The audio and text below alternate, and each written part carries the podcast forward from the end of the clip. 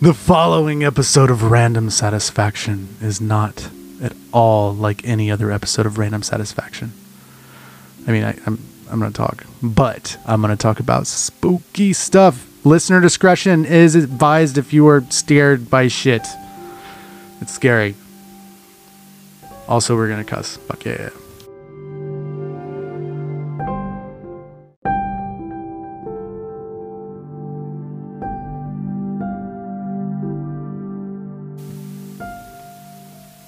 My randomites. I wanted to do something a little different this week.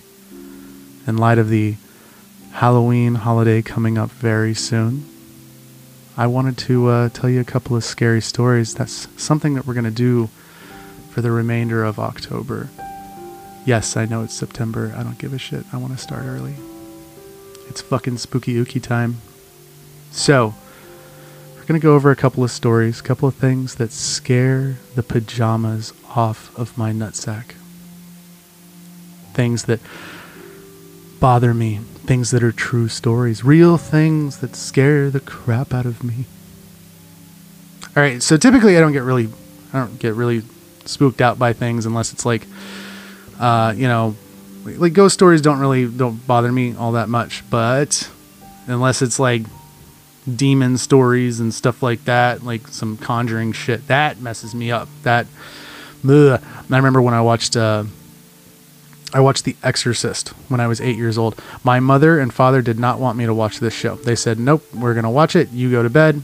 And I said, "I can handle it," and I could not handle it. I woke up at around midnight, screaming in my bed, um, thinking about a crucifix being crushed by a snake with the uh, the you know the demon's eyes behind it. Those bright yellow you know, needlepoint eyes that were directly behind it, just staring at me. It felt like it happened for hours. So that was why I kind of stayed away from the, the demonic shit and stuff like that.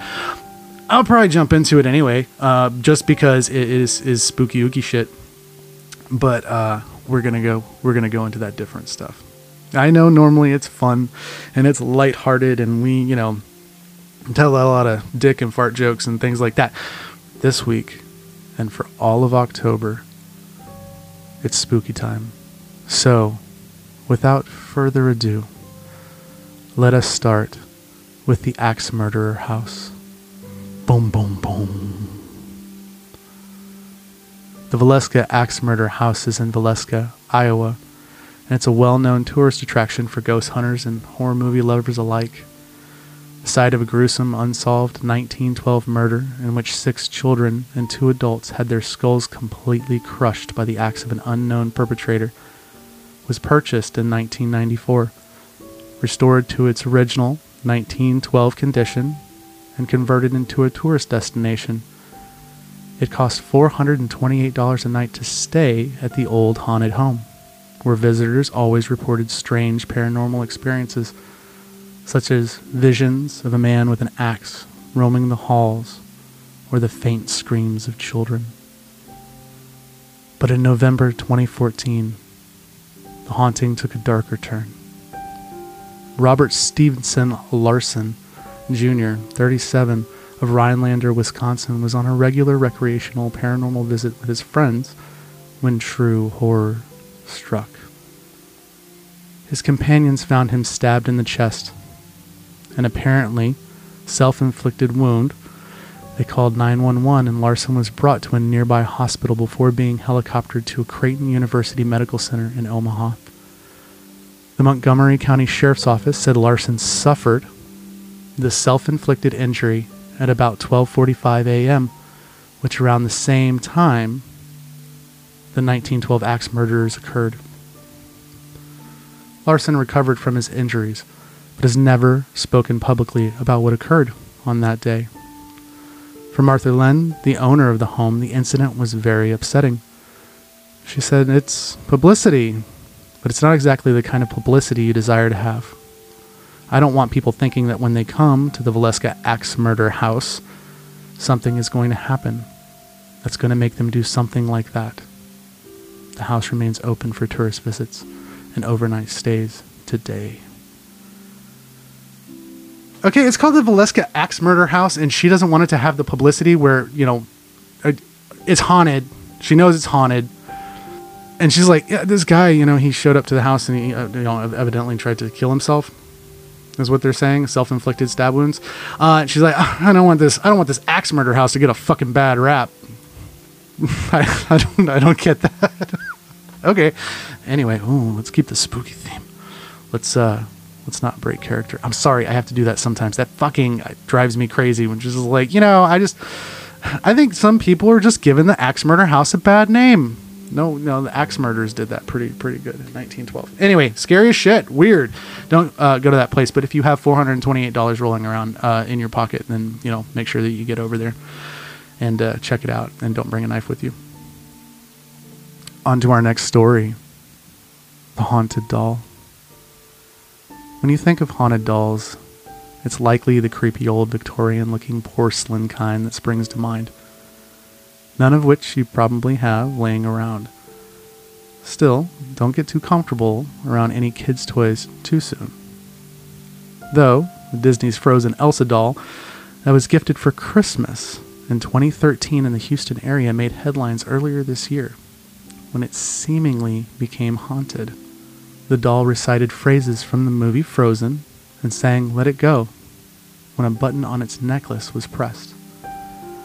For two, two years, it did that in English.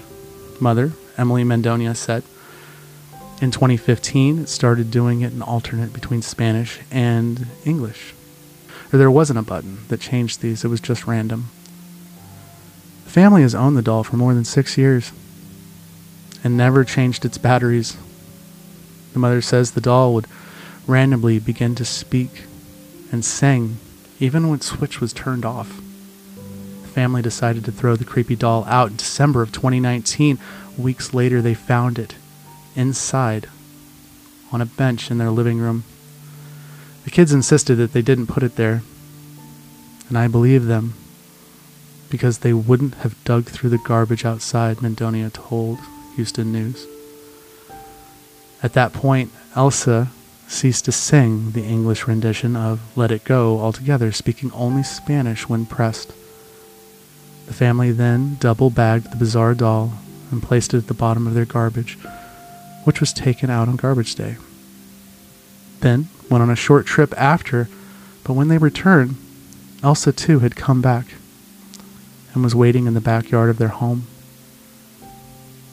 This time, the family mailed Elsa to a family friend in Minnesota who taped the haunted doll to the front bumper of his truck. It doesn't seem to have made its way back to Houston yet, as per Mendonia's latest February Facebook update on the creepy doll. Fucking frozen doll? Man, that's like Annabelle. Ugh. Yeah, see, you know, that was the thing that they were saying about the Annabelle doll that it was like possessed by a demon or something. That it's like I mean it's a story. It's not fucking real. Oh fuck, maybe it is. Maybe it's Elsa. Oh, oh, oh, oh maybe it's Disney because Disney's fucking evil. I like Disney movies, Marvel movies, but they're just they're evil people. Uh, anyway, yeah, shit in Houston. Yeah, stay away from the uh, from the Frozen Let It Go doll. All right, I know that I was gonna stay away from the demon stuff, but I gotta do it. On to our next story a deadly exorcism. In August 2016 in North London, 26 year old Kennedy Ife began acting strange and aggressive following a pain in his throat. He reportedly bit his father, threatened to cut off his own penis, and compl- complained of a python or snake inside of him before his family restrained him to a bed with cable ties and excessive force. The family then set about attempting to cure Kennedy through restraint and prayer over the next three days.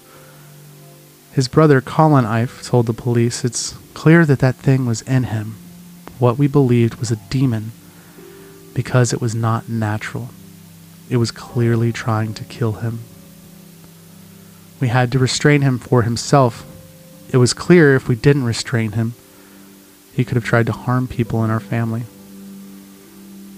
Kennedy Ife had been bound to his bed for three days without medical attention when his brother called emergency services, explaining that Kennedy Ife was complaining of dehydration. He appeared to have developed breathing issues and was pronounced dead at 10:17 a.m. While police were at the house, Colin Ife allegedly carried out an attempted resurrection by chanting and praying for Mr. Ife. All seven of Kennedy Ife's family members were accused of manslaughter, false imprisonment, and causing or allowing the death of a vulnerable adult. A post mortem examination revealed over 60 wounds, including a possible bite, on Kennedy Ife's body, and his father, Kenneth Ife, along with his four brothers, sustained injuries as well. Kenneth Ife told jurors he ordered his son to take shifts and use overwhelming force, but denied that an association with cults, occult, or secret societies played any part in the death. After a four day jury deliberation, all seven family members were cleared of charges on March 14th of 2019. I mean,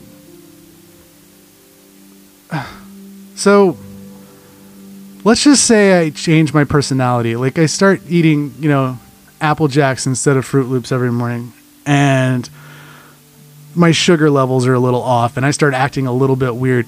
If anybody ties me to a fucking bed and I die to it, I'm haunting you forever. that just sounds more like a bunch of assholes that were like, you know what, we sure don't like the way you're acting lately.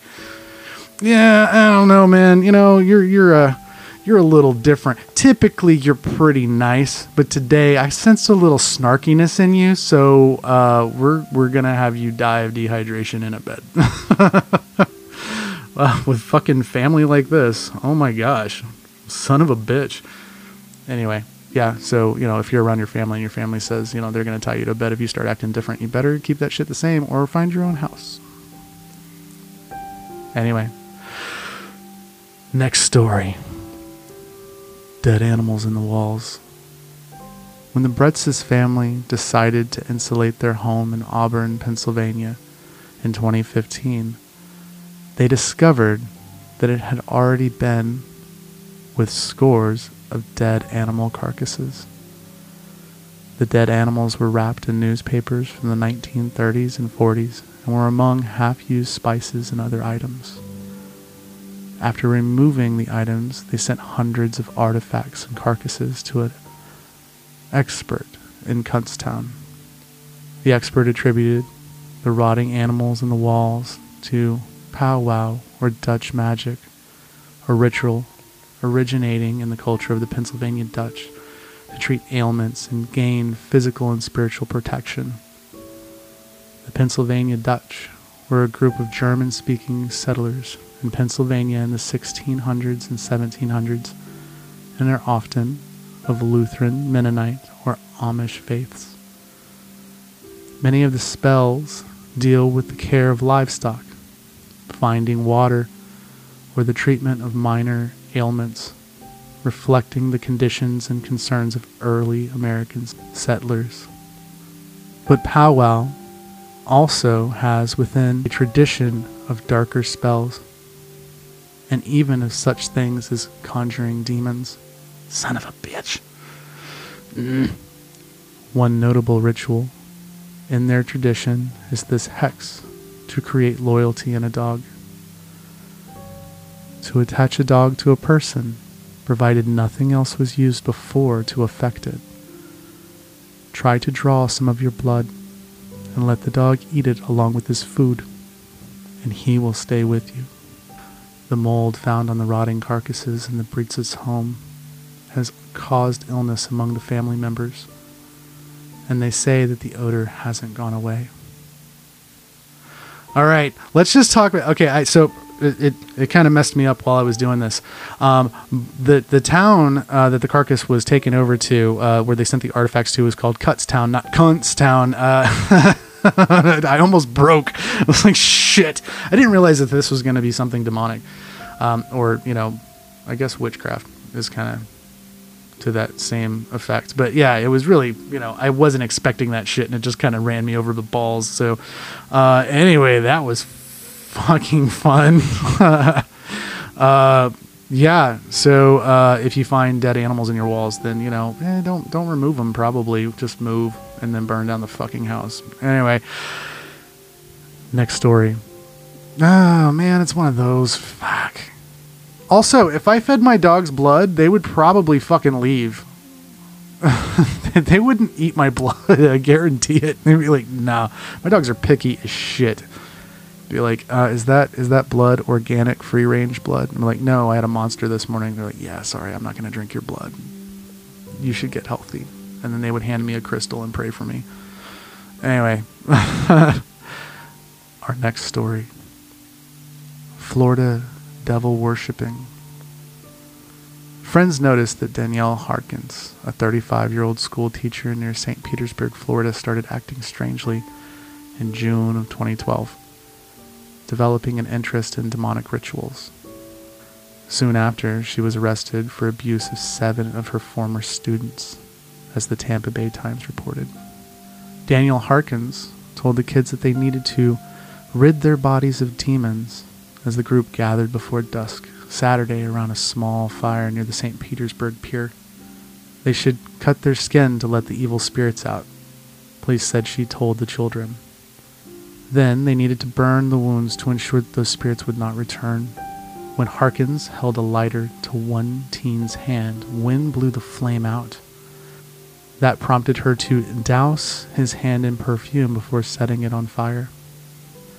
The boy suffered second degree burns. Another teen was cut on the neck with a broken bottle, police said. Harkin used a flame to heat a small key, which she then used to cauterize the wound.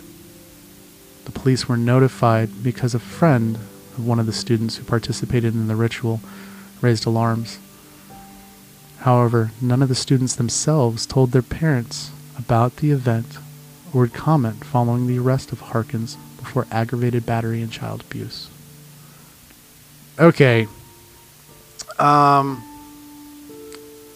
apparently in Tampa Bay, they don't just have Super Bowl victories or Tom Brady. They also have crazy bitches that are uh, saying that you have to cut your body open in order to let the demons out. This is fucking psychotic.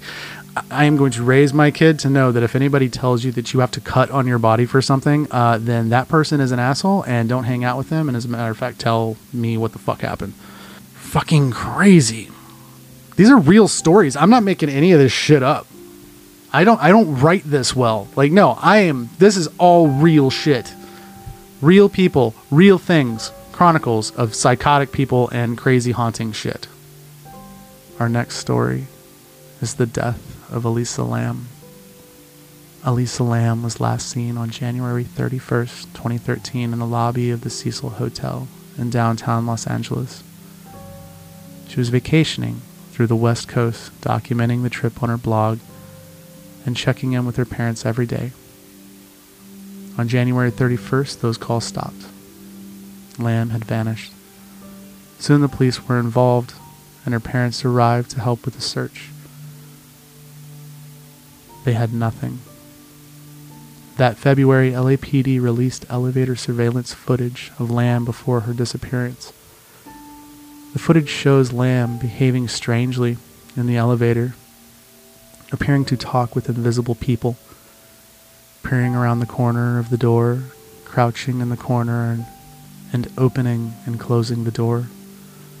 But what exactly is going on in this video raises more questions than answers theories range from psychotic episodes to demonic possession to unknown assailants just out of the camera's view. Around that time, hotel guests started reporting weird things happening within the Cecil Hotel water supply. The shower was awful, said Sabina Bow, who spent eight days there during the investigation. When you turned the tap on, the water was coming black first for two seconds, and then it was going back to normal. The tap water tasted terrible, Bao said. It had a very funny, sweetly disgusting taste. It's a very strange taste. I, I, I can't describe it. But for a week, they never complained. We never thought anything of it, she said.